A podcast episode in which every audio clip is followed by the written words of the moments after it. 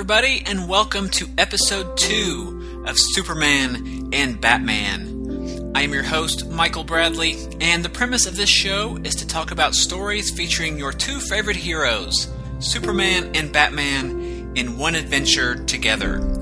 Each episode, I'll be looking at Superman and Batman team ups from throughout the years, but mostly chosen at random from the pages of World's Finest Comics, where the Man of Steel and the Dark Knight teamed up each issue for more than 30 years. Last time, in what was the first episode of the show, I looked at the very first full story comic book team up between Superman and Batman, the mightiest team in the world from 1952's Superman number 76. But this episode, we are diving into the pages of World's Finest Comics for the very first time. In the interest of full disclosure, I did fudge the randomness just a little bit this episode because this is early in the podcast and last episode's story was Proto Silver Age, I wanted something radically different this time, just to better illustrate the range of issues that could pop up. So I ran it a couple times until one that was from a distinctly different era popped up. So, this episode, the story we will be looking at comes from World's Finest Comics number 281, which was published during the Dollar Comics era of the title.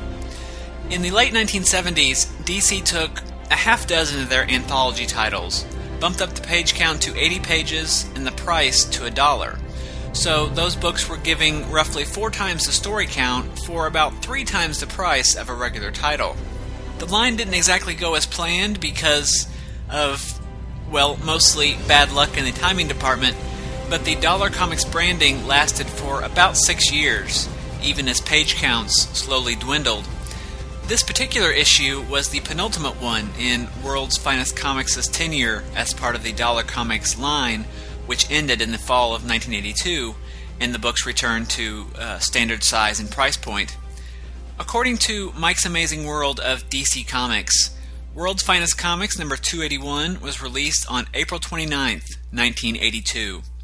The entire issue was edited by Dave Manak, Incidentally, the artist on all 50 plus issues of Marvel Comics' Alf comic from the late 80s. And it has a cover by Gil Kane, which shows Superman and Batman caught up in a whirlwind as four criminals laugh and sneer while they watch the hero's predicament on a huge computer monitor. Our 14 page story is titled War in the Streets, and credits are Cary Burkett, writer, Irv Novick, artist, Frank Chiaramonte, inker, Milt Snapinn, letterer, and Carl Gafford, colorist. General Scar, Colonel Sulphur, Major Disaster, Captain Cutlass. While they might sound like action figures in a bad G.I. Joe knockoff toy line, actually, individually, they are formidable foes of the world's finest team. But, joined together, they form a criminal army with devastating power a power that is used to mount a deadly assault on the city of Gotham and to launch an all out war in the streets. In an underground bunker buried within an island in Gotham Harbor, the four villains plot and scheme that everything is going to plan. General Scar, who has the 80s supervillain trifecta of an absurdly on point name, a severe disfigurement, and a chain smoking habit, recaps the events of last issue where Captain Cutlass captured Batman and Colonel Sulphur disposed of Superman. The sulfur in Colonel Sulphur, by the way, is presented with ye old English spelling of S U L P H U R, which tells me Colonel Sulphur is British. And if he did kill Superman, it was probably done in the most polite way possible. So, Scar continues on about how they've stolen weapons from Superman's Fortress of Solitude and how they're going to use them to attack Gotham City. Major Disaster is going to cause distractions to keep the Justice League at bay, and Captain Cutlass's job is to lead an army of shock troops and seize control of the city's financial district. But little does Scar know that Captain Cutlass is actually Batman. It seems Batman escaped his prison, see last issue, and has taken Cutlass's place in the criminal's inner circle. Elsewhere, we find Superman, not dead as the villains suspect, but in a limbo dimension. Last issue, apparently, Sulfur hit Superman with a duranium time bomb, which paralyzed the Man of Steel within an energy stream of anti time. Not pausing to consider the comic book gibberish, Superman struggles with all his strength. If he can't break free before he reaches the end of the energy stream, he'll be forever frozen within a single, unending moment. Back at the base, our Bond villain castaways finish twirling their mustaches and part ways, ready to put their dastardly plans into action. Captain Cutlass, aka Batman, slips away to a radio room, hoping to use it to contact help. But he runs into trouble when he finds a room occupied by nameless thug number one. But a kung fu kick to the gut, and Batman is free to radio the National Guard. Really? I mean, that's where you're going first? The, the National Guard? You just can't call, I don't know, Martian Manhunter and say, hey buddy, lend a hand. I mean, even Hawkman at this point would be, you know, better than calling out the entire freaking National Guard. But meanwhile, in the anti time stream Michigas, Superman's struggles have proved fruitless. But the Man of Steel thinks that he, if he can get his heart to start beating, he might be able to break free. Because apparently, when you're stuck in an energy stream of anti time, that means your heart doesn't beat. Or something. I don't know. But summoning all the comic book science his strength can muster, Superman restarts the rhythmic beating in his chest and starts to regain a sense of time's passage. But the introduction of time into Superman's timeless state causes an explosion in the very fabric of anti time itself, propelling Superman out of the limbo dimension and into the deep space of the real world. And it's really better if you don't think about that too hard. While Superman recovers from his science ordeal, we switch back to Gotham City, where Colonel Mustard or, or er, er, Colonel Sulfur fires a neutralizer one of the devices stolen from Superman's fortress, which incapacitates every electrical device in the city. Cars stall, elevators stop, trains are halted. Somehow, though, Captain Cutlass's walkie talkie still works as he gets the go ahead from Scar to begin his assault. The disguised Dark Knight passes the marching orders onto his army and leads them right down a dead end alley where they are quickly surrounded by the National Guard and taken into custody. In the melee, Batman slips away to another alley where he's met by his trusty butler Alfred Pennyworth, who delivers a more familiar Union suit. And after changing clothes, apparently just stripping down in the alley, but we're not going to think about that, the Dark Knight swings off, knowing that the hardest job still lies ahead. Back at the island base of the Legion of Reject Supervillains, Major Disaster watches a trio of monitors as members of the Justice League Firestorm, Flash, and Wonder Woman, for those playing at home, deal with volcanoes, earthquakes, and flooding that he has caused across the country. But the multiple calamities are taking their toll on Major Disaster's abilities, something that only gets worse when Scar orders him to create another diversion so a second wave of soldiers can compensate for the captured troops. Moments later, as Batman scales a building where he thinks Sulfur has placed the neutralizer, the sudden appearance of a tornado threatens his climb. The Dark Knight tries to hang on, but the wind is too strong, tearing our hero from the building and sending him plummeting downward. But the sudden appearance of a certain flying Kryptonian keeps Batman from becoming Bat Street Pizza. Superman deposits his friend on a nearby rooftop, always the safest place to be in a tornado, and flies off, speeding around the twister in the opposite direction of its turn, causing it to disperse. On the island, Superman's attack is too much for Major Disaster's equipment, which causes it to overload and explode, rendering the villain unconscious. Back in Gotham, Sulfur sees Superman's heroics and starts to grab another duranium time bomb to use against the Man of Steel. And don't worry, he didn't have any trouble finding them since the weapons are inconspicuously stored in a bright yellow box marked Duranium Time Bombs. But a Batarang knocks the device from Sulfur's hand, and after a bat punch to the face of Sulfur's guard, the villain is bat-cuffed as Superman arrives. Just then, Scar's face appears on a nearby computer monitor. The villain, who I'm sure will turn up in a Steven Seagal movie at some point, doesn't take time to explain why the computer monitor is sitting on a random rooftop or how it avoided damage in a tornado or why the neutralizer had no effect on it either, but instead he warns the world's finest duo that they might have bested his men, but he won't be taken out so easily.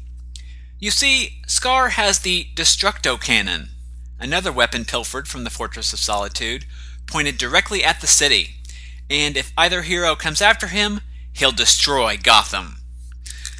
After the Skype call ends, Superman tells Batman that the weapon could, quote, wipe out half the planet.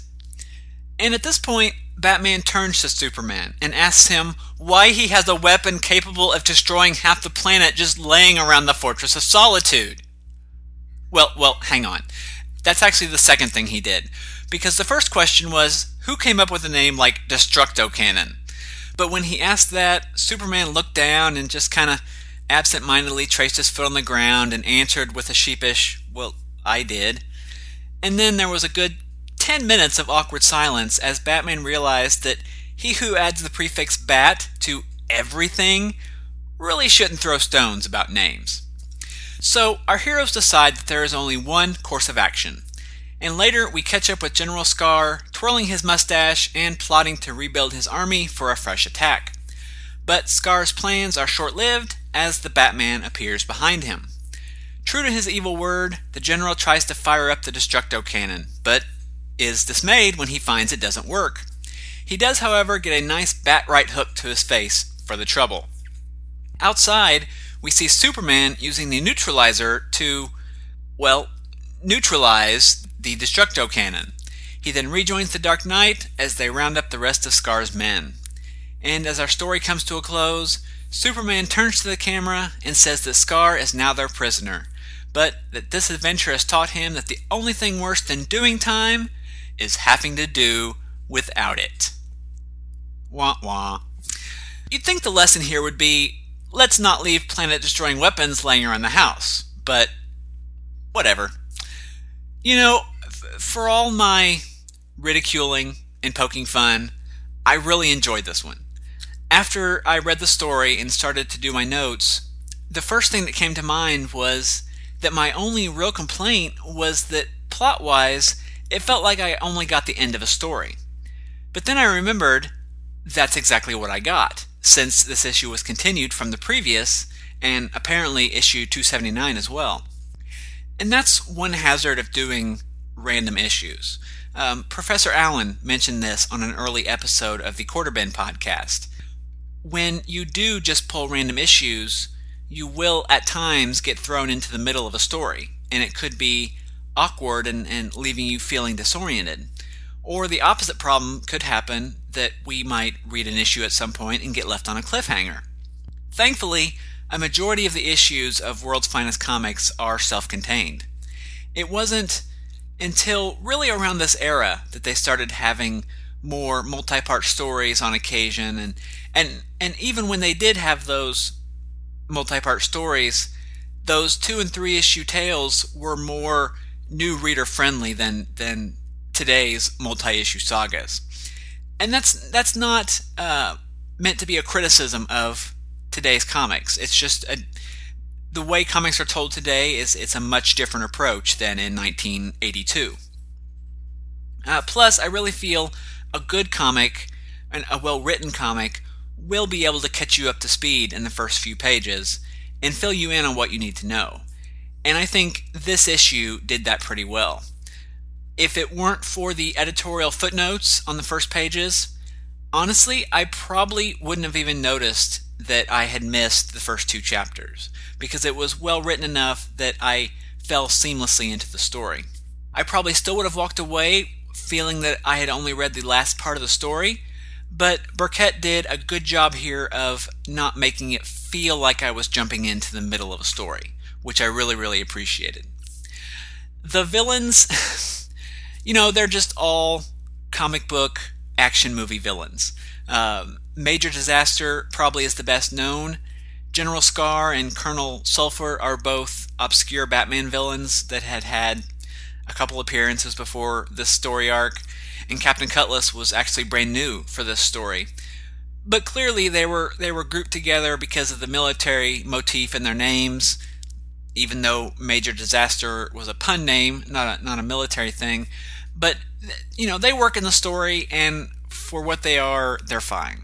You, you can't have Lex Luthor every single story.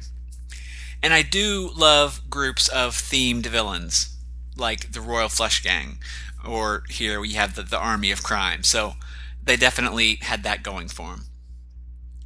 I would love to know how these Yetzes got their hands on weapons from the Fortress of Solitude, though. I did not go back and read either 279 or 280, where I'm sure it's explained. We were talking about the downsides of random issues. Part of the fun in that is kind of recreating the experience of a kid buying a random issue from a spinner rack and being able to enjoy that. And in the show here, I want to be able to just take an issue and talk about that and, and not have to worry about reading, you know, months of issues to talk about one. So when we have issues like this, I don't plan on reading the first chapters, even if it does leave me wondering about certain plot points. It, to me, it's just part of the fun. And who knows, maybe those other issues will come up down the road and we'll learn them. I do wish we had seen more interaction between Superman and Batman uh, more teamwork. As it is, they spent most of the story apart and really only met up at the end. But sometimes it's just going to be like that. And my guess is that they spent more time working together in earlier chapters uh, before Superman was quote unquote killed and Batman was taken prisoner. Uh, but otherwise, I really enjoyed this one. In art wise, it was really good as well nothing really to write home about, but even even this late in his career, Irv Novick drew a solid Batman and a decent Superman. And sometimes that's really all you can ask for. So that is World's Finest Comics number 281. Right now we're going to take a break and then we'll be back for the second segment of the show.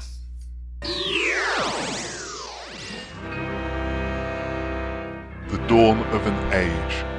The founding of a family.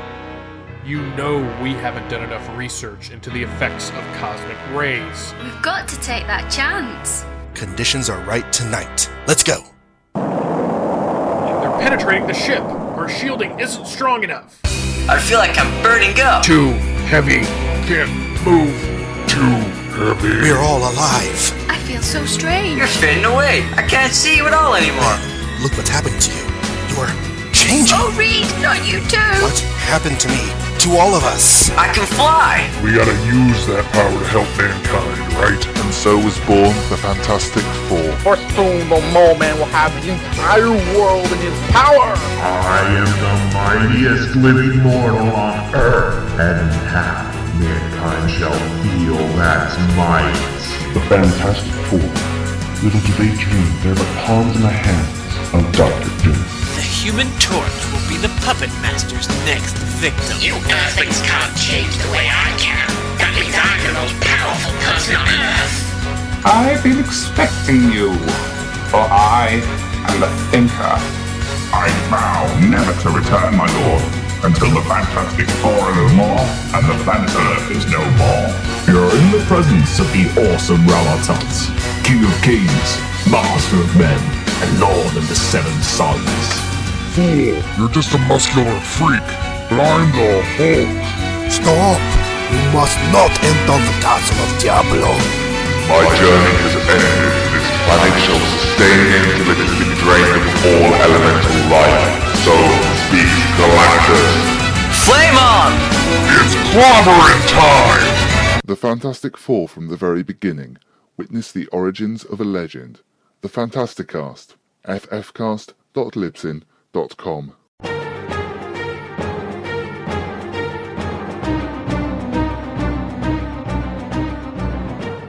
Do you enjoy time travel in general and the Silver Age of comic books in particular?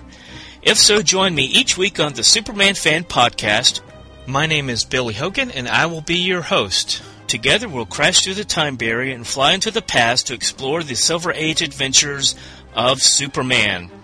One week, we will take a look at the Superman family of titles Superman's pal Jimmy Olsen, World's Finest Comics, and soon, Superman's girlfriend Lois Lane. The next week, we will feature the Man of Steel's titles Superman and Action Comics, which will include the Supergirl stories during her run in the back of that title. You can join me each week on Wednesday or Thursday at the Superman Fan Podcast.blogspot.com, which is available on iTunes.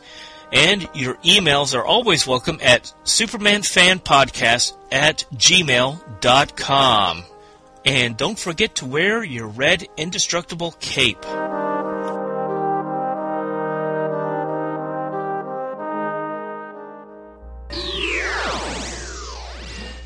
Like a lot of issues of World's Finest Comics from this era, this issue has not been reprinted. But fortunately, you should be able to find a copy in the back issue bin without too much difficulty. And 80s issues of the title don't command outlandish price points, so you might even find it in the 50 cent bin if you look hard enough. As I said earlier in the show, during the Dollar Comics era, DC eliminated ads from the books.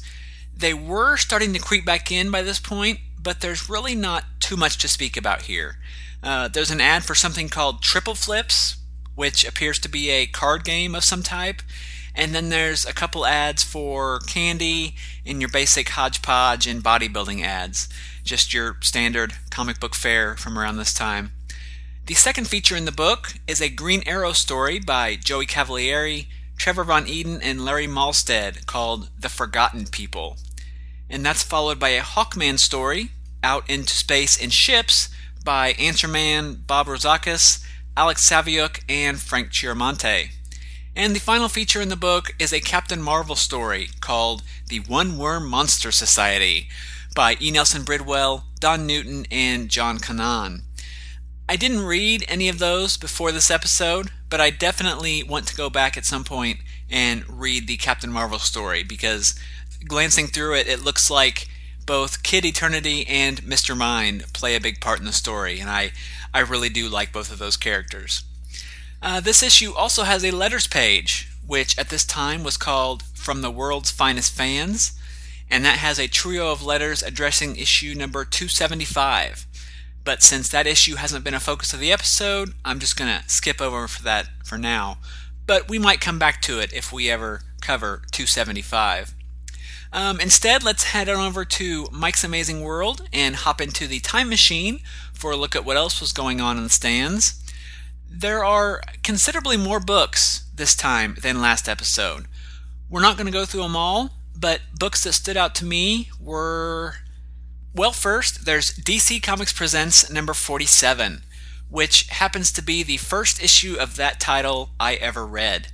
Uh, I didn't read it until at least a decade after it came out, but it features Superman and the Masters of the Universe.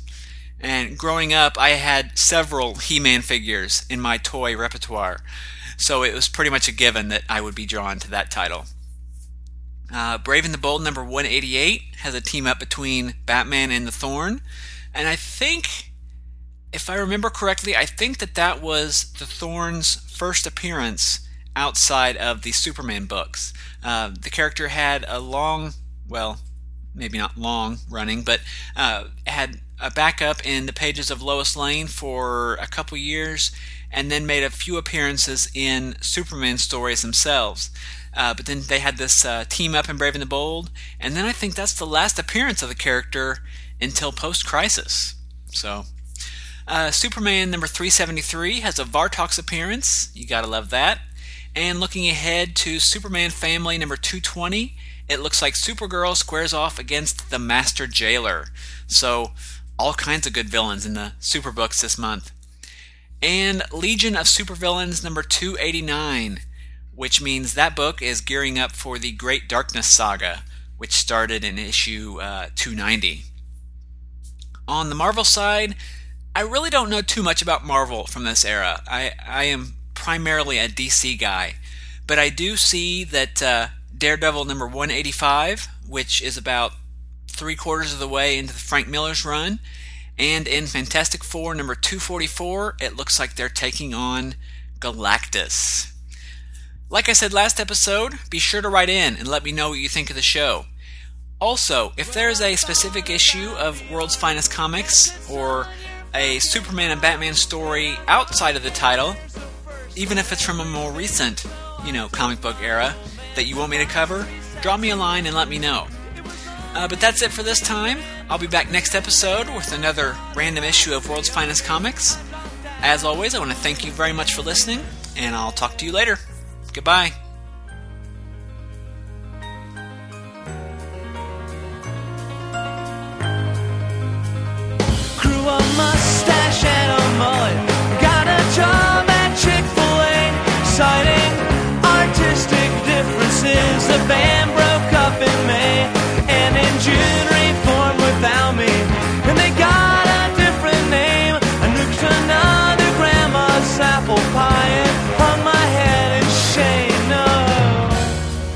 Listening to Superman and Batman, hosted by me, Michael Bradley.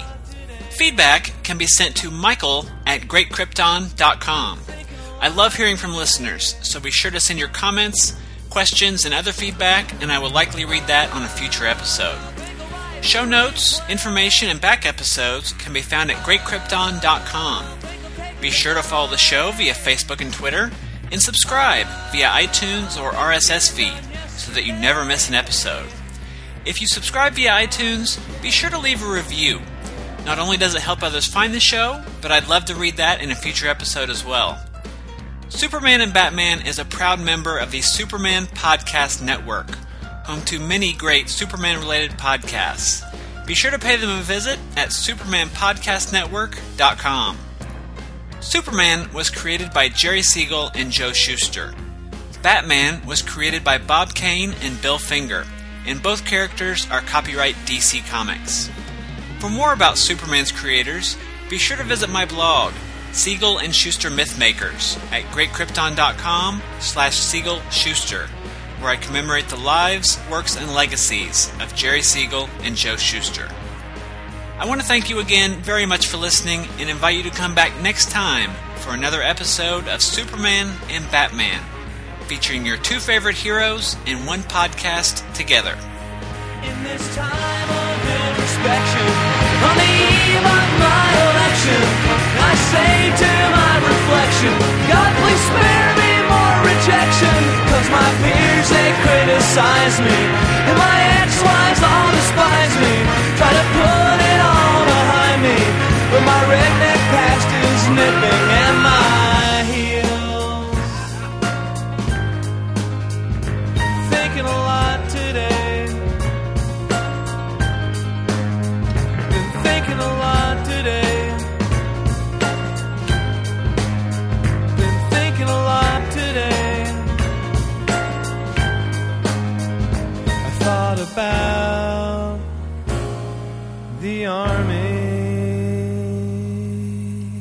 Episode's closing music was Army by Ben Folds 5 from their 1999 album, The Unauthorized Biography of Reinhold Messner.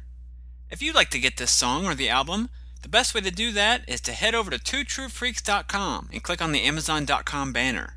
Pick up a CD, digital download, or pretty much anything else your heart desires, and Two True Freaks will get a little cut from every purchase. It won't cost you anything extra, but does help ensure a steady stream of fine Two True Freaks related podcasts.